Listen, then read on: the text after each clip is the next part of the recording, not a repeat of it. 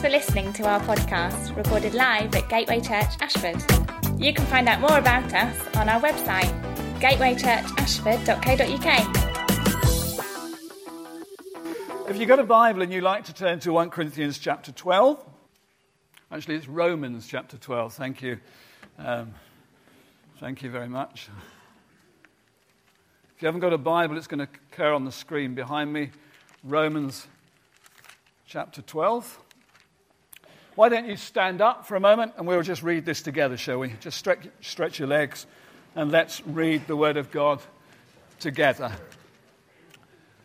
Just as our bodies have many parts and each part has a special function, so it is with Christ's body. We are many parts of one body and we all belong to each other. In His grace, God has given us different gifts for doing certain things well. So if God has given you the ability to prophesy, speak out with as much faith as God has given you. If your gift is serving others, serve them well. If you're a teacher, teach well. If your gift is to encourage others, be encouraging. If it is giving, give generously. If God has given you leadership ability, take the responsibility seriously and if you have a gift for showing kindness to others, do it gladly. Don't just pretend to love others. Really love them. Hate what is wrong. Hold tightly to what is good. Love each other with genuine affection and take delight in honoring each other. Never be lazy, but work hard and serve the Lord enthusiastically. Amen. Please be seated.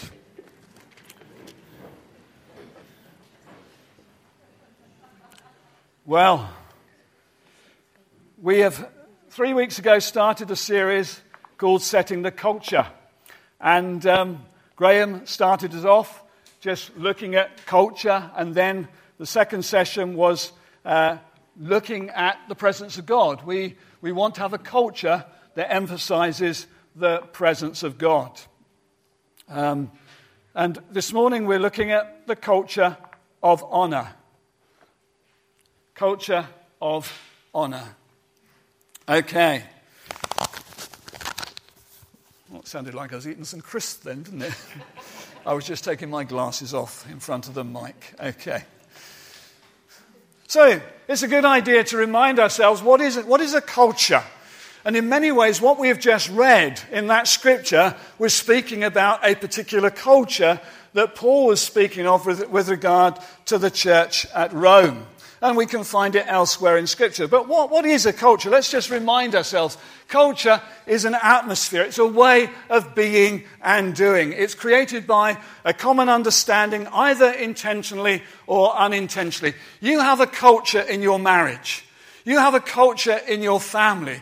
You have a culture in your workplace. We have culture in church. We have culture in different areas of society. And it's a fascinating thing to, to study the nature of culture and how it expresses itself in, in different parts of the world. But that's a, a bigger thing in and of itself. And the thing is, if we don't understand our culture, if we don't understand another's culture, we can easily take or create offense.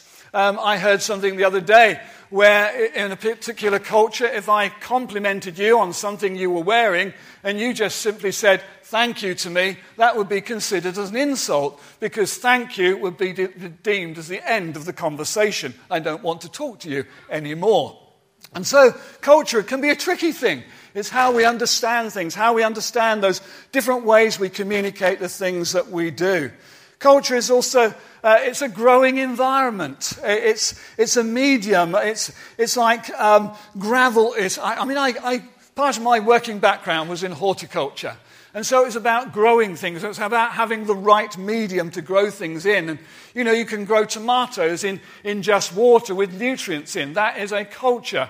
There's all sorts of different kinds of culture in different ways for growing things uh, to get the best out of them to produce the best fruit that you possibly can. You can use rock wool and clay and pe- clay pebbles and coconut fiber, all sorts of different things. And very often you're talking about getting rid of things out of it in order order to produce the best in what you are growing. I can remember some particular experiments we were involved in where we had little cultures in those little trays, and, and we would put to have just a slither of a geranium on this particular culture. And the idea was to grow it as fast as we could in this special environment in order to grow disease free uh, geraniums.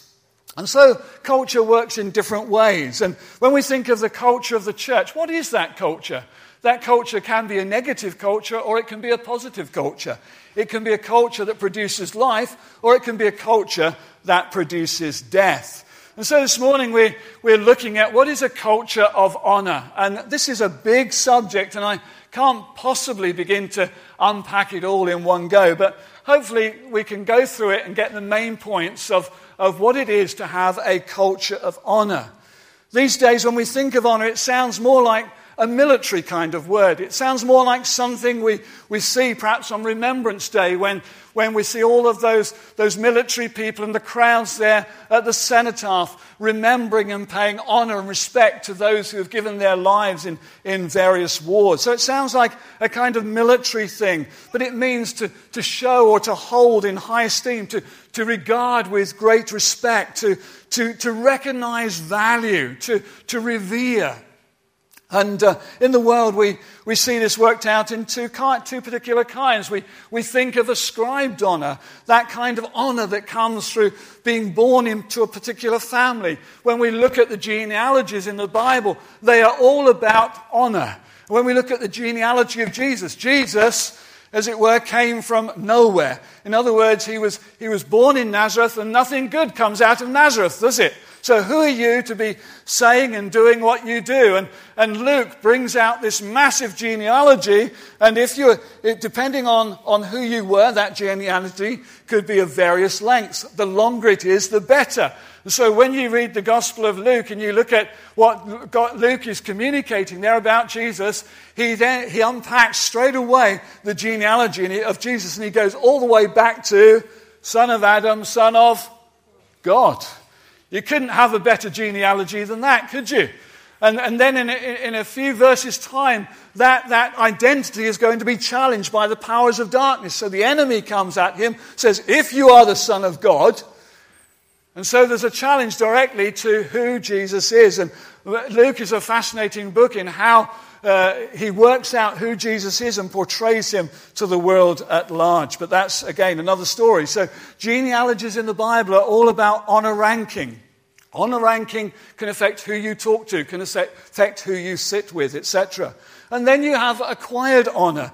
The, the honor that comes through, through behavior, through good behavior, through um, honor as a virtue, through, through success, through accomplishment, and, and all of that kind of thing. So, honor through achievement. But you know, the honor that we talk about in the kingdom of God is based on an entirely different thing.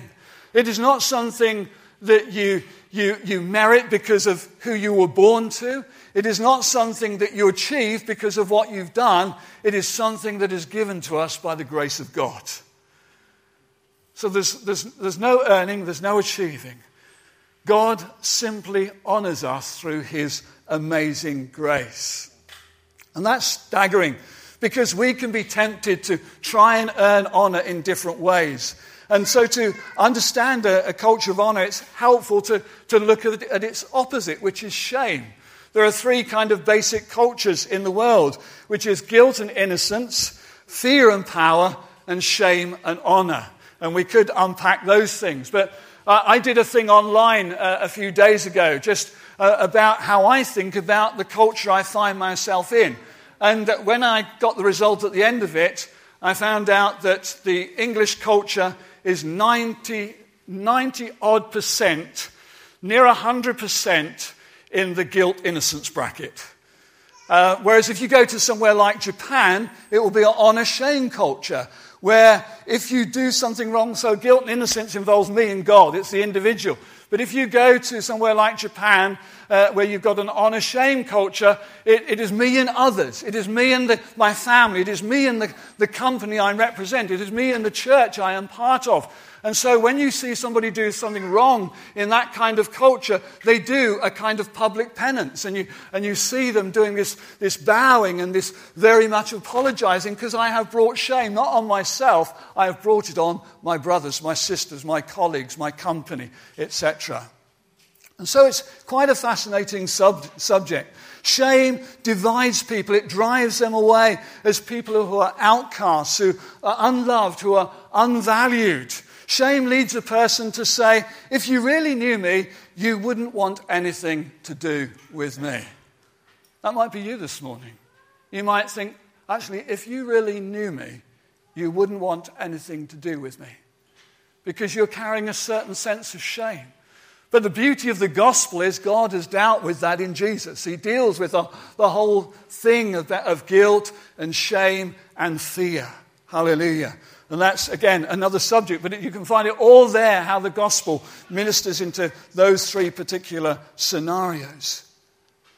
But the culture that God has for us in the church is one of honor. Um, it's also interesting just to look at the world. A culture of dishonor is revealed by just looking around and listening to the world, looking at the news, looking at the programs that go on, listening to colleagues' voices, perhaps in the workplace, listening as you go around the supermarket in different ways. And you'll find so often there's, there's criticism, there's cynicism, there's, there's discouraging, there's, there's unhelpfulness, there's, there's negative speech, there's, there's badly written emails, there's mocking, there's, a, there's disrespecting children, there's the negative attitude towards employers. And so the list goes on and on and on. And so we kind of live in a culture where there's an awful lot of dishonor. And as the people of God, we, we want to be manifesting a different kind of culture, a counterculture to the way of this world, to the philosophy of this world. A culture of honor is, is loving, it's peaceable, it's righteous, it's joyous. It's a culture where we put the other first. It's one of mutual submission. It's not power over another. It's one where we are more willing to listen than we are to speak. It's to consider another's opinion. It's a culture that prefers to, to give rather than to receive. It's a culture that works out its differences in love. It doesn't mean we hide things away, but we have a totally different way of approaching it. It's a biblical subject. And we've already hinted at, that, hinted at that. Scripture speaks about honor in so many different ways. It speaks about honor in marriage, the need for husbands and wives to, to honor one another. And you know, if you don't do that, your relationship will go sour. Because you're starting to try and exercise power over one another. You're trying to exercise control, etc. You're not listening to the heart of the other person. So the, the first thing is honoring one another. Uh, the same in family. The, we need to see the, the, how the scripture speaks to family life and the need for honor within the family. Children of parents, honor in society. It speaks about how we should honor those in authority. So you've got the king and the queen, you've got those who rule, you've got those who judge, uh, you've got leaders in various ways. And, and one we, we, we really need to take hold, hold of, as scripture speaks about honoring those who are aged. We live in a, a day and age where, kind of, if you're under, if, if you're over 60, you're past it. You know, you, you, you're written off. You know, uh, everything is for the young. Everything is for those who are, you know, who are just pushing through into life and life is ahead of them. That's not how Scripture speaks. And, and Scripture says that we should honor those who are, who are elderly. I mean, and, and to be honest, we're not finished here until we go until God promotes us to glory. Isn't that right? You know, there's no, no putting your feet up when you're 60, 65, or 70 in the kingdom of God. Yeah? Are you hearing me? No putting your feet up because God's got something for you to do. I mean, I'm over 60, so I'm talking to myself here. But you know, I've had those words in my head. I, I, never thought I would battle in my own mind what it was like to be 60. Maybe you haven't battled it in that way but how the enemy can come in, how society can come in and say, well, you've had your day. Brothers, I haven't. Neither of you. Sisters, you haven't. You know? If could still take that mountain at 80 years old, so can you. Yeah? Come on. yeah. yeah, more, Alan. More. There's more for you. Now, if only we had that attitude Let's not write off the older generation. They, they have very often pioneered in, in, in difficult times that we have not seen. They have gone through struggles that we have not been part of. And we are building on what they have laid. But they are still with us on the journey. And they still have a part to play. And so we should honor the aged. We're called to honor manhood. Well, I thought all the men would say amen there. Come on, we're called to honor manhood. Yeah. True biblical, you know, muscly manhood. You know, the, the kind of, you know, real manhood. The Bible speaks of it. Jesus was a real man, wasn't he? Wasn't he? Yeah, he was a real man. You know, he knew who he was. He was a carpenter's son. He knew what it was to work hard. We, we honor manhood, we honor womanhood. We, we honor marriage. We, we honor singleness. You know, the peak of life, the peak of human existence is not to be married and have sex. That might shock a few of you. But if we do say that, we have sadly distanced and put outside of the fold those who are single. There is a calling to be single on the part of some. And we need to recognize that. And we need to honor that. And we need to love those who are in that position and accept them and not put pressures on them. So we, we honor manhood, we honor womanhood, we honor marriage, we honor, honor singleness. And you know, what I love about God is His Trinity. You know, and, and you look at Trinity, Father, Son, and the Holy Spirit, from all eternity, honor has been going on within the Trinity. The Father honoring the Spirit uh, and the Son the Son honoring the Father and the Spirit, and the Spirit honoring the Father and the Son. There's been that mutual honoring of one another from all eternity. Though they have different personalities, though they have different roles, there is that honoring that goes on, and we are made in the image of God. Where honor goes out of the window, fear and mistrust creep in. And when fear exists, control becomes the governing motive. You may need to go away and think about some of this because there's some big stuff in here in this particular subject. It's, it's, it's, a big one.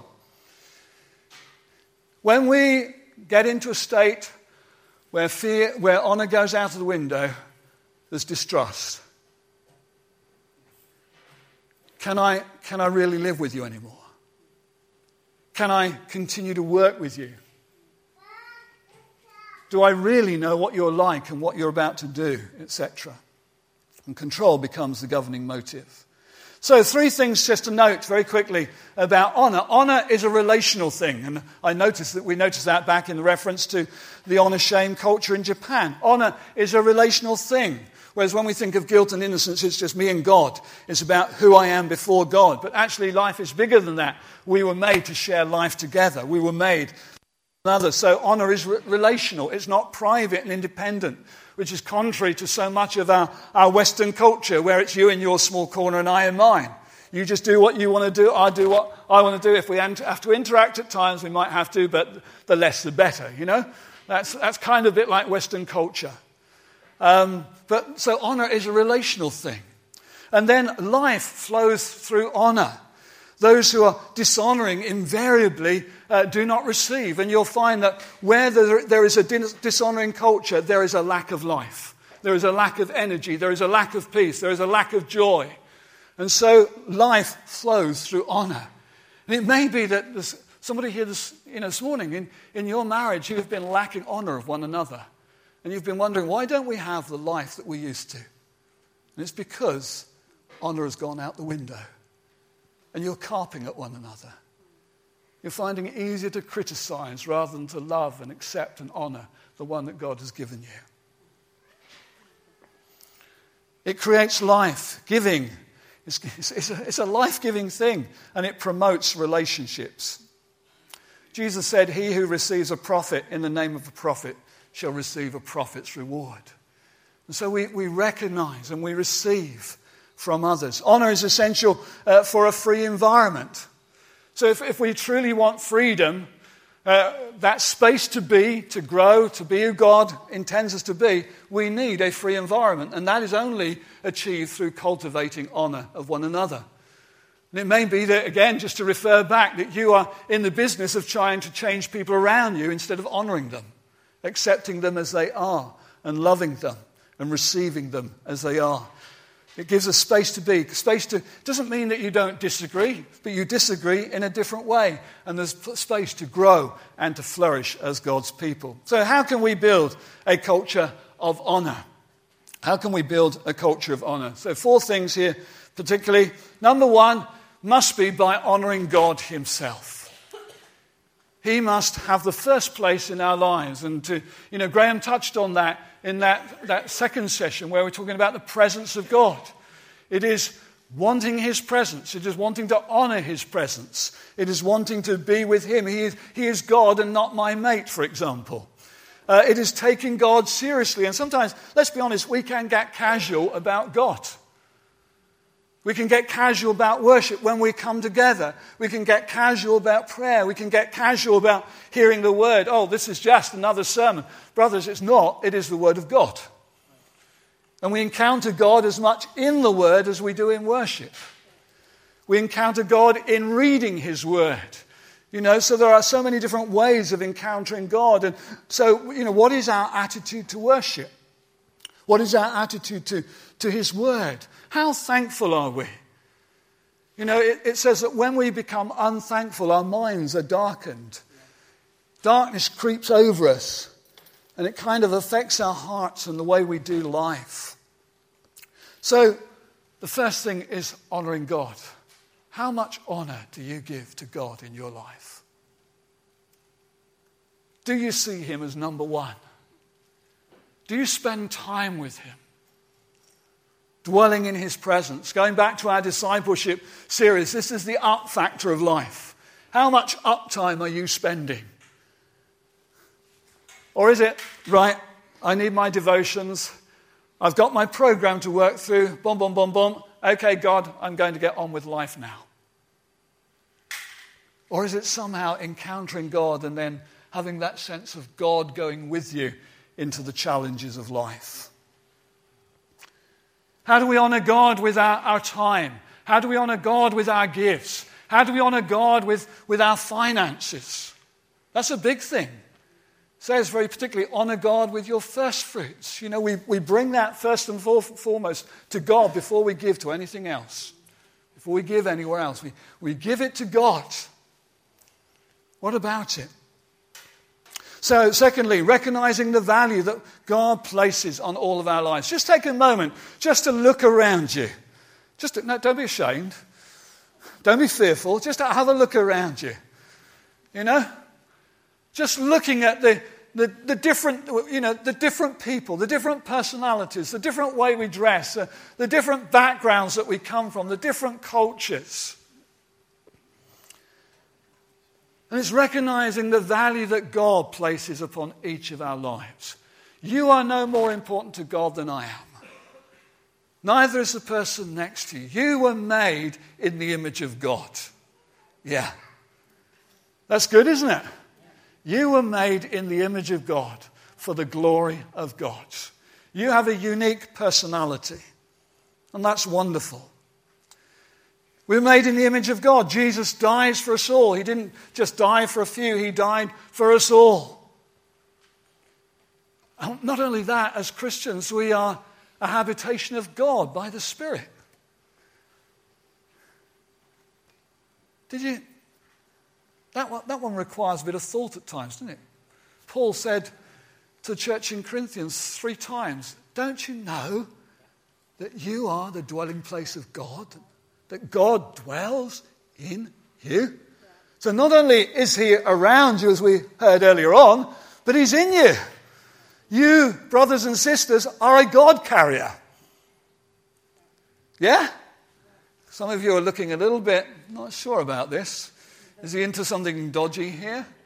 But that's what it means to be a temple. It means to be a dwelling place of God. God dwells in you by his Spirit. And so we recognize that value that God has placed on us in creation, and God has placed on us in redemption, and God has placed on us in making us a place in which He dwells by His Spirit. Therefore, we honor every brother and sister in Christ the old and the young, the weak and the strong, those for whom life is, yeah, yeah, yeah, and those for whom life is a big struggle at this moment in time. So we recognize that value that He places upon each of our lives. Three, we need to learn how to live into honor, into the honor and the freedom that the Father places upon us as His unique sons. This is probably one of our biggest challenges. How many of you, if you like to confess, have ever looked in the morning and thought, I wished I looked different?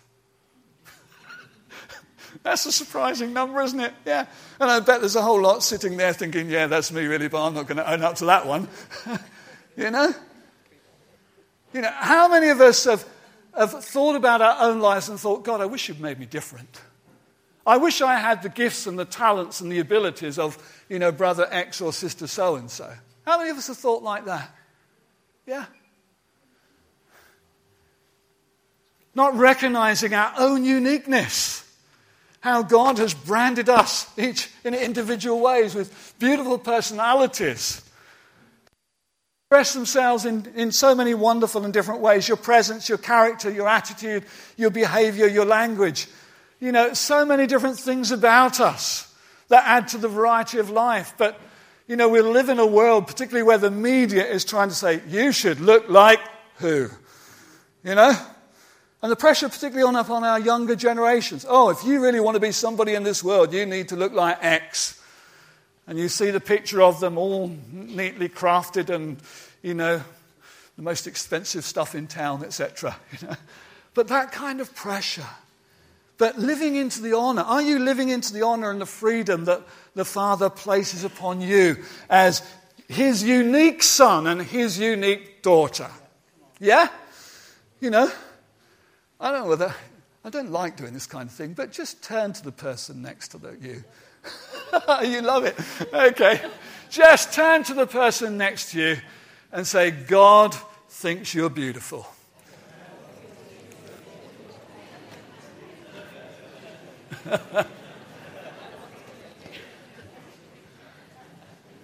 I nearly said turn to the person next to you and say, You're beautiful, but that could be, couldn't it? It could get into trouble on that one.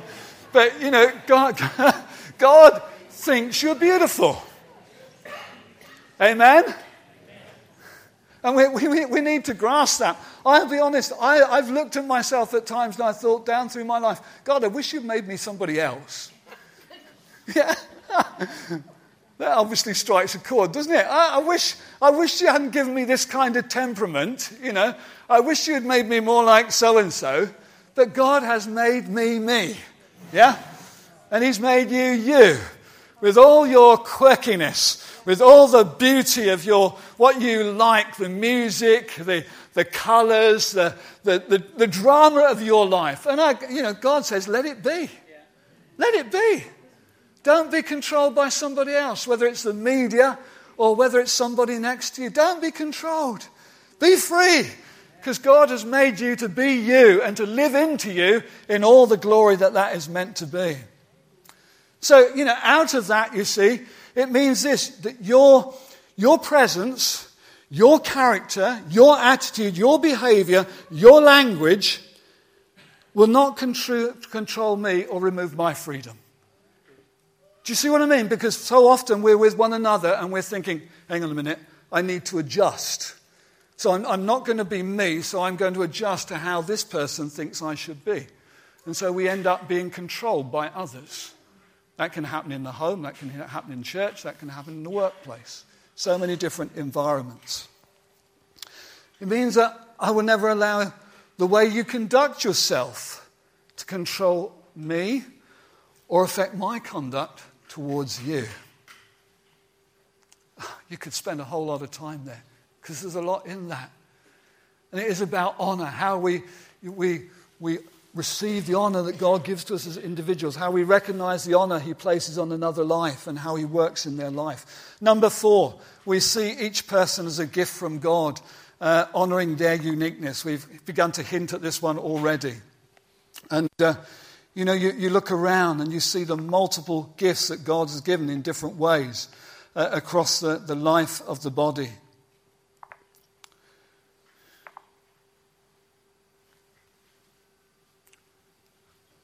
We can go on to the next slide, please. Thank you.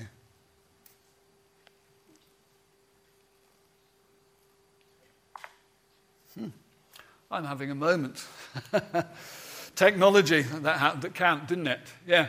So when you, when you think of the, the, the different, different way God has created each one of us, the different gifts, we, we honor those gifts. We don't have to be those gifts. We don't have to try and copy. We recognize the uniqueness. So, seeing each person as a gift from God, honoring their uniqueness by affirming and drawing out the value and the beauty of each person, recognizing their gifts as God's design and not something accidental. Otherwise, we start finding fault with one another. We start criticizing one another. We start uh, picking on one, one, another in different ways. But I, I love being with others. I love the way different people express themselves. I love the different gifts that God puts within the church. And so it talks about apostles, prophets, evangelists, pastors, and teachers. And we, we honor all of those. But you know, sometimes we can be drawn to one more than the other. But we need to honor every type of, type of ministry, every type of gift that God places amongst us. So I just want to drill down very quickly into some practical things, how we, we just work out some of this stuff. So we celebrate the goodness of God in people's lives. We also stand with them in difficult times. So we, we honor one. When something good has happened, we celebrate. But we also stand with them when they go through difficult times. That's, that is honoring that person. We, we are happy to promote others above ourselves, serving one another in love. One of the big ones I think that is well worth spending a little bit of time thinking about is how we communicate, how I communicate, how you communicate. And I've been guilty in the past of writing emails that I should never have written. Have you? I've done it. I wish I could have drawn those emails back. You know? When I write something now, I think twice about, more than twice about what I'm writing. Because I try to put myself in the other person's shoes.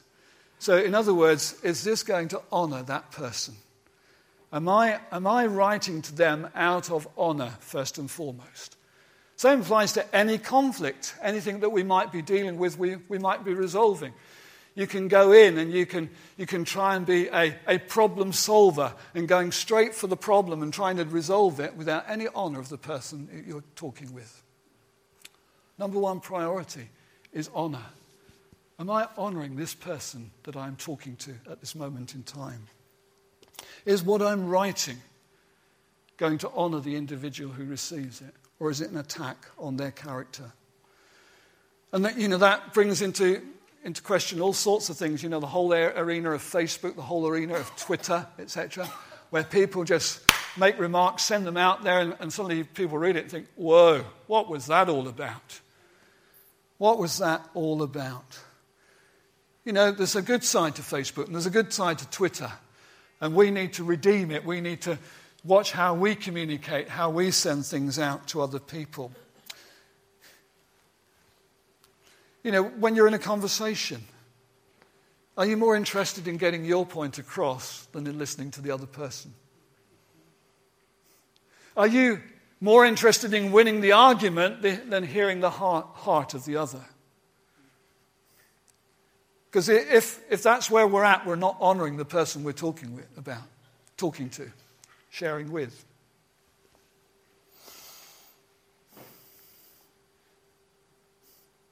communication. What about in the home? Husbands and wives, parents and children.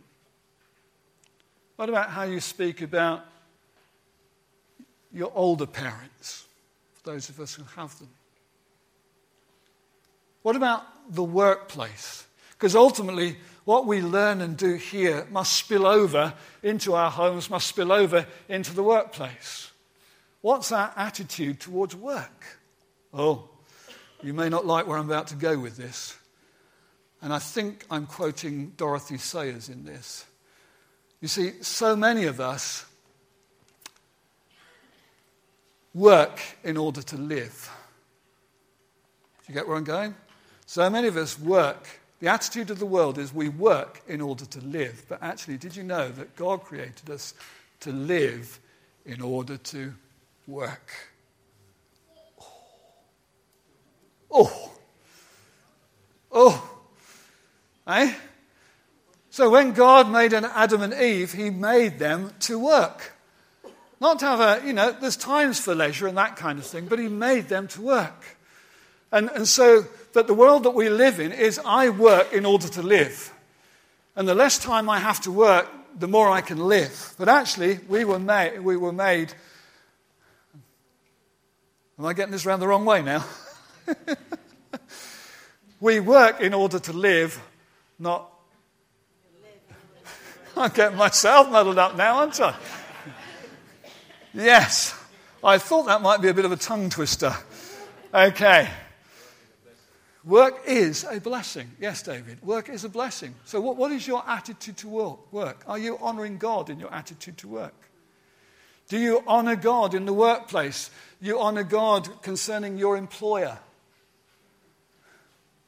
Or are you cutting him short somewhere? Is your, the language that you use about him or her negative and destructive when it should be something else? So, the emails, the conversations, the texts, are you building up rather than pulling down? Are you encouraging rather than discouraging? Let's stand, shall we?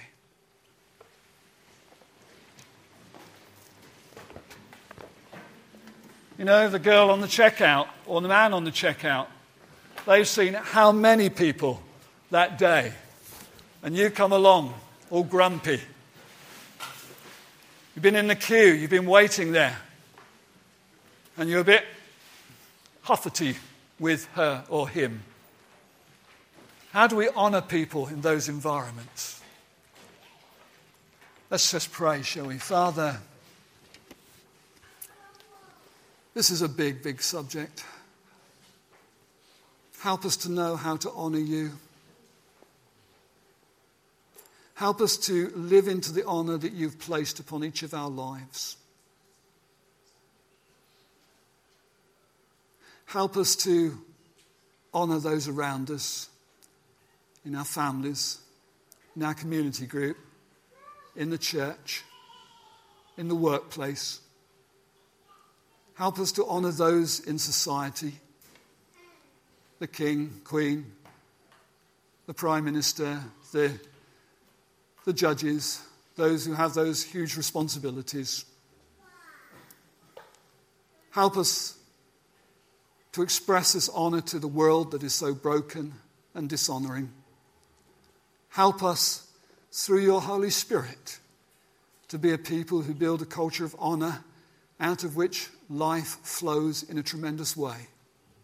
And your kingdom comes and your glory is revealed. So, Spirit of God, we, we give ourselves afresh to you this morning.